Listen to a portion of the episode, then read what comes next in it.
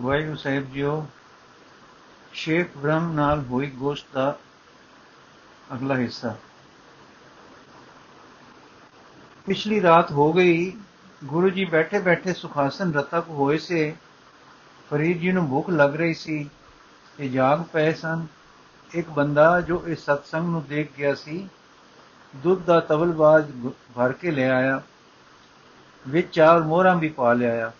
ਸ਼ੇਖ ਨੇ ਆਪਣੇ ਲਈ ਆਪਣਾ ਹਿੱਸਾ ਦੁੱਧ ਤਾਂ ਆਪਣੇ ਛੰਨੇ ਪਵਾ ਲਿਆ ਤੇ ਬਾਕੀ ਦਾ ਗੁਰੂ ਜੀ ਦੇ ਤੇ ਮਰਦਾਨੇ ਵਾਸਤੇ ਦਰਵਾ ਦਿੱਤਾ। ਜਾਂ ਗੁਰੂ ਜੀ ਨੇ ਨੈਣ ਕਟੋਰੇ ਖੋਲੇ ਤਾਂ ਸ਼ੇਖ ਨੇ, ਤਾਂ ਸ਼ੇਖ ਨੇ ਆਪਣੇ ਜਾਗਦੇ ਰਹਿਣ ਦੇ ਮਾਨ ਵਿੱਚ ਗੁਰੂ ਜੀ ਉੱਤੇ ਇੱਕ ਸੈਨਤ ਸੱਟੀ ਬੋਲਿਆ, ਪਹਿਲੇ ਪਹਿਰੇ ਫੁੱਲੜਾ, ਫਲ ਵੀ ਪਛਾ ਰਾਤ, ਜੋ ਜਾਗਨ ਲਹਿਨ ਸੇ ਸਾਈ ਕੰਨੋ ਦਾਤ। ਗੁਰੂ ਜੀ ਸੁਣ ਕੇ ਮੁਸਕਰਾਏ। ਫਰੀਦ ਨੂੰ ਕੀ ਪਤਾ ਸੀ ਕਿ ਸਦਾ ਮਿਲਿਆਂ ਦੀ ਗਤੀ ਕੀ ਹੁੰਦੀ ਹੈ? ਫਿਰ ਗੁਰੂ ਬਾਬੇ ਨੇ ਵੀ ਸ਼ਲੋਕ ਦਿੱਤਾ, ਦਾਤੀ ਸਾਹਿਬ ਸੰਧੀਆਂ ਕਿਆ ਚੱਲੇ ਤਿਸ ਨਾਲ?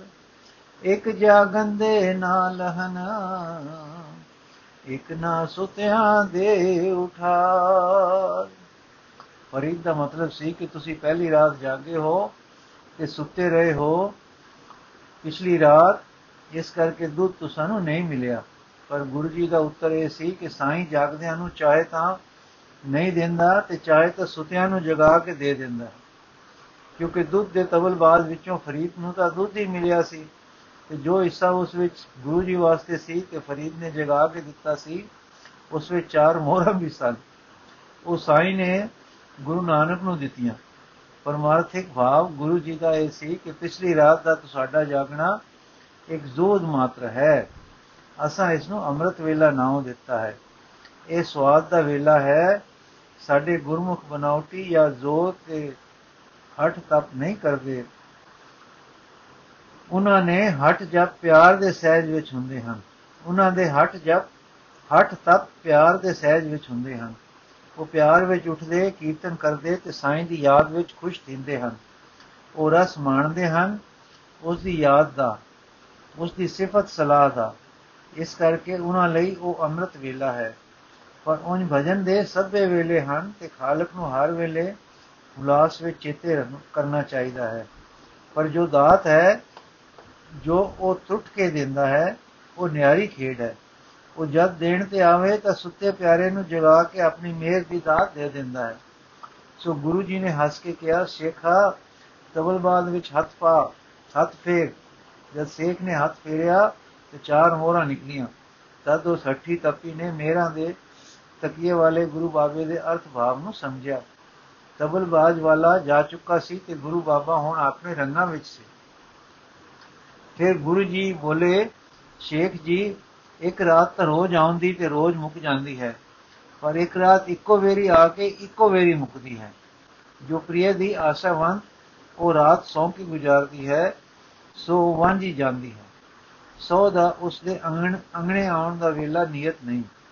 ਜਦੋਂ ਆਇਆ ਸੁੱਤੀ ਵੇਖ ਕੇ ਮੁੜ ਜਾਸੀ, ਤਾਂ ਤੇ ਵਰ ਪ੍ਰਾਪਤ ਵਰ ਦੀ ਕਾਮਨਾ ਵਾਲੀ ਬਾਲੀ ਲਈ ਉਹ ਰਾਤ ਜਾਗ ਕੇ ਗੁਜ਼ਾਰਨੀ ਲੋੜੀਏ। ਉਸ ਰਾਤ ਦੇ ਵੀ ਚਾਰ ਪੈਰ ਹਨ। ਉਹ ਚਾਰੇ ਇੱਕ ਗਾਫਲ ਇਸਤਰੀ ਬਿਰਥਾ ਗਵਾ ਰਹੀ ਹੈ। ਸ਼ੇਖ ਬੋਲਿਆ, ਉਹ ਇਸਤਰੀ ਕੌਣ ਹੈ ਤੇ ਉਹ ਰਾਤ ਕਿਹੜੀ ਹੈ, ਜਿਸ ਦਾ ਚੁਪਹਿਰਾ ਇੱਕ ਵਾਰ ਹੀ ਲੰਘ ਜਾਂਦਾ ਹੈ।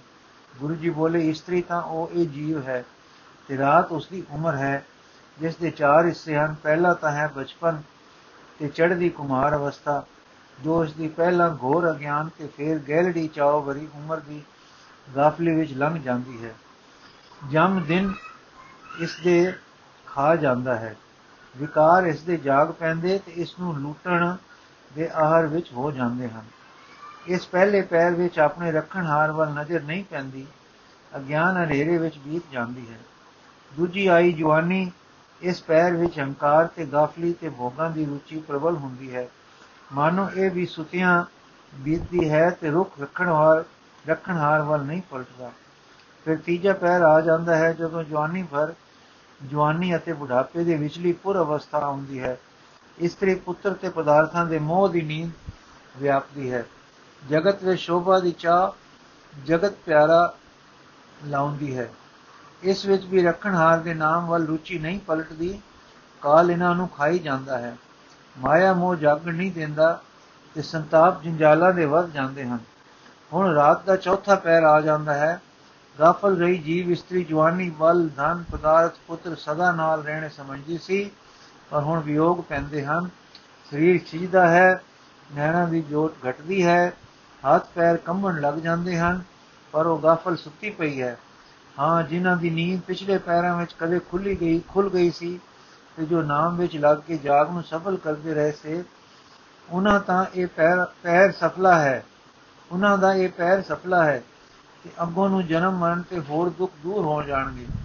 ਸੋ ਸੇਖ ਜੀ, ਕਰਤਾਰ ਦਾ ਨਾਮ ਅੰਦਰ ਵਸੇ ਬਿਨਾ ਚਾਰੇ ਪੈਰ ਗਾਫਲੀ ਵਿੱਚ ਬੀਤੇ, ਇਸ ਦਾ ਫਲ ਉਸ ਨੂੰ ਚਾਰੇ ਹੀ ਜੁਗਾਂ ਵਿੱਚ ਦੁੱਖ ਪ੍ਰਾਪਤੀ ਮਿਲਦਾ ਹੈ। ਇਉਂ ਕਿ ਜਦ ਚਾਰ ਪੈਰ ਉਮਰਾਂ ਦੇ ਗੀਤ ਜਾਂਦੇ ਹਨ, ਤਾਂ ਪ੍ਰਾਣਾ ਦੀ ਗੰਢ ਖੁੱਲ ਜਾਂਦੀ ਹੈ, ਜੀਵਾਤਮਾ ਸਰੀਰ ਛੱਡ ਕੇ ਉੱਠ ਤੁਰਦਾ ਹੈ। ਸਾਰੀ ਉਮਰ ਗਾਫਲੀ ਵਿੱਚ ਗੁਜ਼ਾਰਨ ਕਰਕੇ ਉਹ ਕੈਦ ਜਿਹੀ ਵਿੱਚ ਹੁੰਦਾ ਹੈ। ਉਹਨਾਂ ਹੀ ਪਦਾਰਥਾਂ ਦੇ ਮੋਹ ਵਿੱਚ ਜਿਨ੍ਹਾਂ ਨੇ ਜਾਗ ਨਹੀਂ ਸੀ ਖੁੱਲਣ ਦਿੱਤੀ। ਫਿਰ ਮਾਇਆ ਦੇ ਮੋਹ ਵਿੱਚ ਜੋ ਭਲੇ ਬੁਰੇ ਪਾਪ ਪੁੰਨ ਕੀਤੇ ਸੇ, ਉਹਨਾਂ ਦੇ ਸੰਸਕਾਰ ਨਾਲ ਗਏ ਹਨ। ਉਹ ਦੁੱਖ ਸੁੱਖ ਦਿੰਦੇ ਹਨ। ਕੇਵਲ ਨਾਮ ਦੇ ਪ੍ਰੇਮੀ ਜੋ ਜਾਗਦੇ ਰਹੇ ਸੇ, ਸੋ ਸੁਖੀ ਹੁੰਦੇ ਹਨ।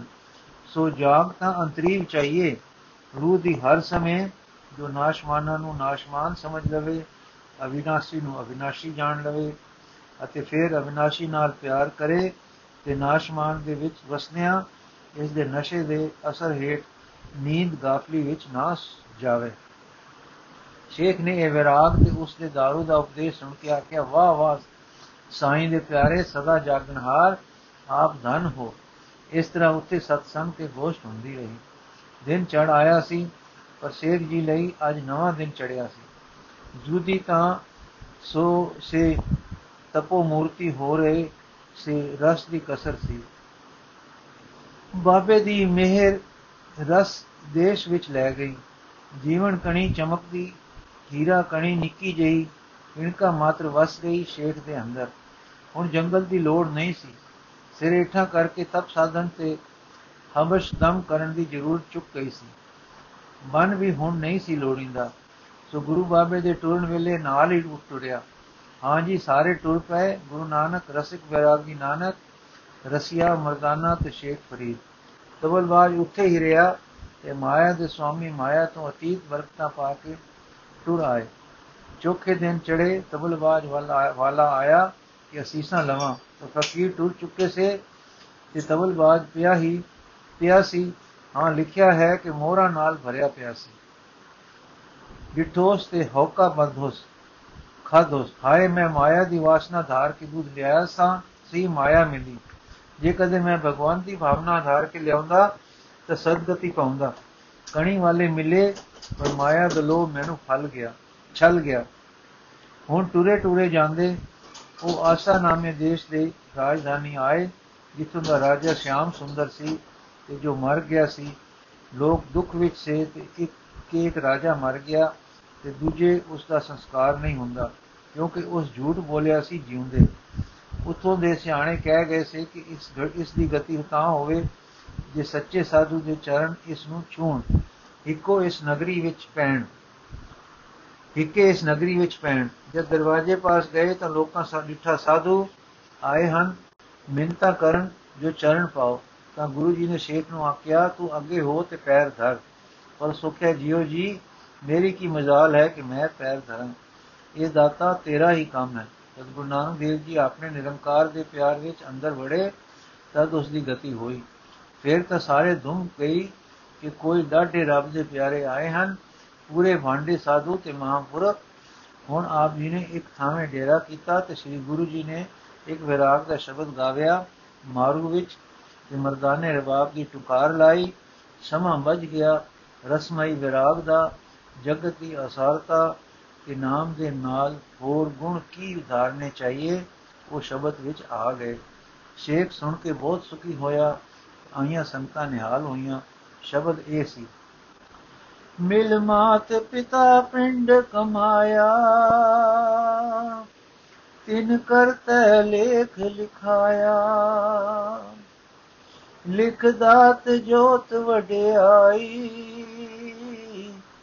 ਮਿਲ ਮਾਇਆ ਸੁਰਤ ਗਵਾਈ। ਮੂਰਖ ਮਨ ਕਾਹੇ ਕਰ ਸੇ ਮਾਣਾ। ਉਠ ਚਲਣਾ ਖਸਮੇ ਬਾਣਾ। ਰਹਾ। ਸ਼੍ਰੀ ਗੁਰੂ ਜੀ ਤਾਂ ਆਪਣੇ ਰੰਗ ਮਗਨ ਹੋ ਗਏ, ਪਰ ਸ਼ੇਖ ਜੀ ਸਾਵਧਾਨ ਬੈਠੇ ਰਹੇ। ਸ਼ਹਿਰ ਦੇ ਲੋਕਾਂ ਨੇ ਹੁਣ ਰੋਟੀ ਆਂਦੀ ਤੇ ਸ਼ੇਖ ਨੂੰ ਜਾਗਦਾ ਬੈਠਾ ਦੇਖ ਕੇ ਚੇਲਾ ਸਮਝ ਕੇ ਅੱਗੇ ਧਰੀ। ਹੋਰ ਲੋਕ ਵੀ ਬੇਟਾ ਪੂਜਾ ਖਾਣ ਪੀਣ ਦੇ ਸਮਾਨ ਲੈ ਲੈ ਤੁਰੇ ਆਉਣ। ਜਦੋਂ ਰੋਟੀਆਂ ਸ਼ੇਖ ਫਰੀਦ ਅੱਗੇ ਧਰੀਆਂ ਤੋ ਆਖੇ, ਜੋ ਮੈਂ ਤਾਂ ਖਾਧੀ ਹੈ, ਲੋਕਾਂ ਡਿੱਠਾ ਕਿ ਸਵੇਰ ਦੇ ਆਏ ਹਨ, ਰੋਟੀ ਇਹਨਾਂ ਖਾਧੀ ਨਹੀਂ, ਪਾਸ ਇਹਨਾਂ ਦੇ ਹੈ ਨਹੀਂ। ਕਾਠ ਦੀ ਗੋਲ ਗੋਲ ਸ਼ੈ ਇਸ ਪਾਸ ਸਹੀ ਹੁੰਦੀ ਹੈ। ਤਦ ਉਹਨਾਂ ਨੇ ਕਿਹਾ, ਹੈ ਫਕੀਰ, ਕੀ ਤੂੰ ਉਸ ਦੇਸ਼ ਦਾ ਕੋਈ ਕੁੜਿਆਰ ਤਾਂ ਨਹੀਂ, ਜਿਸ ਦੇਸ਼ ਫਰੀਦ ਰਹਿੰਦਾ ਹੈ, ਜਿਸ ਨੇ ਕਾਠ ਦੀ ਰੋਟੀ ਬਣਾ ਕੇ ਪਾਸ ਰੱਖੀ ਹੋਈ ਹੈ ਜਦ ਕੋਈ ਪੁੱਛੇ ਰੋਟੀ ਖਾਓਗੇ ਤਾਂ ਆਖਦਾ ਹੈ ਮੈਂ ਤਾਂ ਰੋਟੀ ਖਾਧੀ ਹੋਈ ਹੈ ਤੇ ਮੇਰੇ ਪੱਲੇ ਵੀ ਬੱਦੀ ਹੋਈ ਹੈ ਇਹ ਸੁਣ ਕੇ ਫਰੀਦ ਨੂੰ ਮਨ ਵਿੱਚ ਸ਼ਰਮ ਆਈ ਇਤੋਂ ਦੇ ਰਾਜੇ ਦੀ ਕਿਸੇ ਇੱਕ ਝੂਠ ਕਰਕੇ ਗਤੀ ਨਹੀਂ ਹੋਈ ਸੀ ਜੋ ਗੁਰੂ ਨਾਨਕ ਨੇ ਮਿਹਰ ਕੀਤੀ ਹੈ ਤਾਂ ਹੋਈ ਹੈ ਕਿ ਮੈਂ ਤਾਂ ਰੋਟੀ ਖਾਓ ਕਹਿਣ ਵਾਲਿਆਂ ਤੋਂ ਬਚਣ ਲਈ ਚਾਲੇ ਦੇ ਵਾਕਿਆ ਦਿੰਦਾ ਹਾਂ ਕਿ ਖਾਧੀ ਹੈ ਤੇ ਮੇਰੇ ਪਾਸ ਵੀ ਹੈ ਇਹ ਝੂਠ ਕਿਕੂ ਬਖਸ਼ੀਵੇਗਾ ਗੁਰੂ ਨਾਨਕ ਜੋ ਗੱਲ ਗੱਲ ਵਿੱਚ ਸੱਚ ਪਿਆ ਫੂਕਦਾ ਹੈ, ਉਹ ਸੱਚਾ ਹੈ। ਸਾਡੀ ਤਾਂ ਗੱਲ ਗੱਲ ਵਿੱਚ ਕੂੜ ਸਿੰਗਰ ਰਿਹਾ ਹੈ। ਸੱਚ ਖਰਾ ਕਠਨ ਹੈ। ਚੰਗਾ ਇਸ ਰੱਬ ਦੇ ਪਿਆਰੇ ਦੇ ਮਿਲਣ ਨਾਲ ਇਹ ਬਰੀਕੀਆਂ ਸੂਝੀਆਂ ਹਨ ਤੇ ਨਾਮ ਵਿੱਚ ਰਸ ਪਿਆ ਹੈ। ਹੁਣ ਸ਼ਰਮ ਕਾਦੀ ਝੂਠ ਛੱਡਿਆ ਹੀ ਭਲਾ। ਸੋ ਕਾਟ ਦੀ ਰੋਟੀ ਸੱਟ ਪਾਈ ਉਸ। ਹੁਣ ਗੁਰੂ ਜੀ ਦੇ ਵੀ ਨੈਣ ਖੁੱਲ ਰਹੇ ਸਨ ਤੇ ਤੱਕ ਰਹੇ ਸਨ। ਸਾਰਾ ਪੁੱਤਕ ਸਮਝਿਆ ਤੇ ਹੱਸ ਕੇ ਕਿਹਾ, ਸ਼ੇਰ ਜੀ ਰੋਟੀ ਖਾਓ। ਤਾਂ ਉਹਨਾਂ ਕਿਹਾ, ਜੀਵੇ, ਸਲਾਮਤ ਬਖਸ਼ੋ। ਤਬ ਬਾਬੇ ਨੇ ਆਏ ਪ੍ਰਸ਼ਾਦ, ਸਭ ਵੰਡ ਦਿੱਤੇ ਤੇ ਸਭ ਨੂੰ ਪ੍ਰਸੰਨ ਕੀਤਾ। ਵੇਲੇ ਹੋ ਕੇ ਸ਼ੇਖ ਵੱਲ ਫੇਰ ਸਕੇ ਮੁਸਕਰਾਏ ਤੇ ਸ਼ੇਖ ਕੋ ਖੁਸ਼ੀ ਹੋਏ ਤੇ ਆਖਣ ਲੱਗੇ, ਸ਼ੇਖਾ, ਖੁਦਾ ਤਾਂ ਤੁਸਾਂ ਵਿੱਚ ਹੈ ਉਸ ਦੇ ਮਿਲਣ ਦਾ ਜੋਦ ਵੀ ਹੈ, ਗਾਲ ਵੀ ਹੈ, ਪਰ ਤੂੰ ਪੀਰ ਕਰ। ਸਦ ਸ਼ੇਖ ਆਖਿਆ, ਚੰਗਾ ਹੋਵੇ ਜੀ। ਇਸ ਵੇਲੇ ਲੋਢਾ ਪੈਰ ਹੋ ਰਿਹਾ ਸੀ ਤੇ ਸ਼ੇਖ ਹੁਣ ਉਤੋਂ ਟੁਰਨ ਦੇ ਖਿਆਲ ਵਿੱਚ ਸੀ। ਸੋ ਇਸ ਤਰ੍ਹਾਂ ਦੀ ਹੋਰ ਵਾਰਤਾਲਾਪ ਦੇ ਮਗਰੋਂ ਸ਼ੇਖ ਨੇ ਵਿਦਾ ਲਈ ਸ਼੍ਰੀ ਗੁਰੂ ਜੀ ਗੱਲ ਲਾ ਕੇ ਮਿਲੇ। ਲਿਖਿਆ ਹੈ, ਸ੍ਰੀ ਰਾਗ ਵਿੱਚ ਗੁਰੂ ਜੀ ਨੇ ਇੱਕ ਸ਼ਬਦ ਉਚਾਰਿਆ, ਆਵੋ ਭੈਣੇ, ਗੱਲ ਮਿਲੇ, ਆਵੋ ਭੈਣੇ, ਗੱਲ ਮਿਲੋ, ਅੰਕ ਸਹੇ ਲੜੀਆਂ। ਯੋਂ ਦੀ ਗੋਸ਼ਤ ਤੇ ਪਿਆਰ, ਭਾਵ ਦੇ ਵਟਾਂਦਰੇ ਹੁੰਦਿਆਂ ਸ਼ੇਖ ਜੀ ਤਾਂ ਵਿਦਾ ਹੋਏ ਤੇ ਆਪਣੇ ਦੇਸ਼ ਗਏ ਗੁਰੂ ਜੀ ਉਸ ਦੇਸ਼ ਕੁਝ ਸਮਾਂ ਟਿਕ ਗਏ ਤੇ ਉੱਥੇ ਸਤਨਾਮ ਦਾ ਝੰਡਾ ਜਲਾ ਦਿੱਤਾ। ਬਹੁਤ ਲੋਕ ਨਾਮ ਜਪ ਦੇ ਮਾਰਗ ਤੇ ਆਏ। ਲਿਖਿਆ ਹੈ ਉਸ ਆਸ਼ਾ ਦੀਪ ਨਾਮੇ ਦੇਸ਼ ਵਿੱਚ ਗੁਰੂ ਬਾਬੇ ਨੇ ਇੱਕ ਮੰਜੀ ਵੀ ਬਖਸ਼ੀ। ਸੂਚਨਾ, ਇਤਿਹਾਸਕ ਪਹਿਲੂ ਅੱਗੇ ਗੋਸ਼ ਸ਼ੇਖ ਬ੍ਰਹਮ ਦੂਜੀ ਦੇ ਅੰਤ ਪਰ ਆਏਗਾ। ਹੁਣ ਗੀਤ ਇੱਕ ਹੈ, ਕਿੱਥੇ ਨਹੀਂ ਗੁਰੂ ਨਾਨਕ ਵਸਦਾ? ਜੰਗਲ ਬੇਲੇ ਜਲ ਥਲ ਢੂੰਡੇ ਕਿਤੇ ਨਹੀਂ ਸੀ ਦਿਸਦਾ ਜੋਗੀ ਤਪੀ ਸਿਆਣੇ ਪੁੱਛੇ ਭੇਤ ਨ ਕੋਈ ਦੱਸਦਾ। ਜਿਤ ਵਲ ਸੂ ਪਵੇ ਉਠ ਬਾਲਾ, ਪਰ ਉਹ ਬਾਲ ਨ ਫਸਦਾ। ਆਖਣ ਕਦੇ ਫਦੀਂਦਾ ਨਹੀਂ, ਦਿਲ ਮੇਰਾ ਸੁਣ ਖਸਦਾ। ਹੈ ਲੁਕਿਆ ਪਰ ਖਿੱਚ ਪਾਉਂਦਾ ਖਿੱਚ ਤਣਾਵਾ ਕਸਦਾ। ਐਸੀ ਛੇੜ ਜਰਨ ਵੀ ਛੇੜੇ ਕਰ ਬੇਬਲ ਦਿਲ ਖਸਦਾ। ਦਿਲ ਪੰਗਰ ਪੰਗਰ ਵੈ ਤੁਰਦਾ, ਪਿਆਰ ਪਿਆਰ ਵਿੱਚ ਦਸਦਾ ਇੱਕ ਦਿਨ ਹੈ ਕੁਰ ਗੁਮ ਗੁਮ ਲਿਆ, ਅਰਸੋ ਜਲ ਕਾ ਵਸਦਾ। ਕੀ ਵੇਖਾਂ ਗੁਰੂ ਨਾਨਕ ਅੰਦਰ ਅੰਦਰ ਸ਼ੀਸ਼ੇ ਲਸਦਾ, ਇਹ ਲਿਸ਼ਕਾਰਾ ਬਾਹਰ ਪੈਂਦਾ ਵਣ ਤਿਣ ਲਸਦਾ, ਦਿਸਦਾ। ਰੰਗ ਰਤੜਾ ਹਰ ਜਾਈ ਵਸਦਾ, ਰਸਿਆ ਹੋ ਰਸ ਰਸਦਾ। ਦੇ ਦਰਸ਼ਨ ਅੱਖਾਂ ਮਸਤਾਂਦਾ, ਵੇਖੇ ਮਸਤੀਆਂ ਹਸਦਾ। ਹੱਸੇ ਰਸੇ ਰਸਾਵੇ ਰਸਿਆ, ਹਾਸਿਓ ਅੰਮ੍ਰਿਤ ਵਸਦਾ।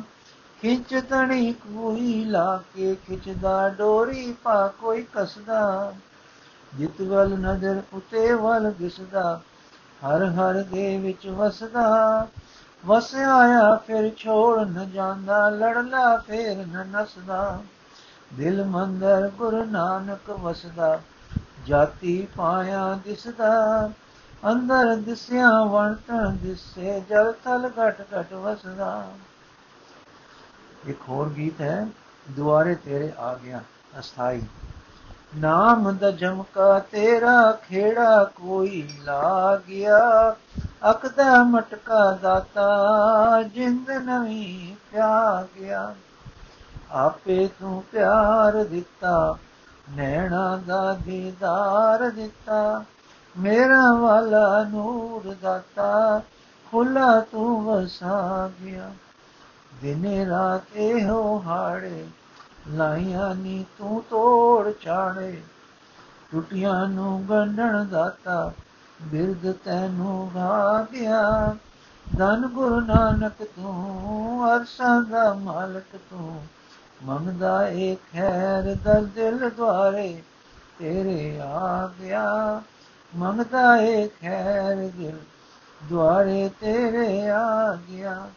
ਨਾਮ ਦਾ ਝੰਕਾ ਤੇਰਾ, ਖੇੜਾ ਕੋਈ ਲਾ ਗਿਆ ਅੱਖ ਦਾ ਮਟਕਾ ਦਾਤਾ, ਜਿੰਦ ਨਵੀਂ ਪਾ ਗਿਆ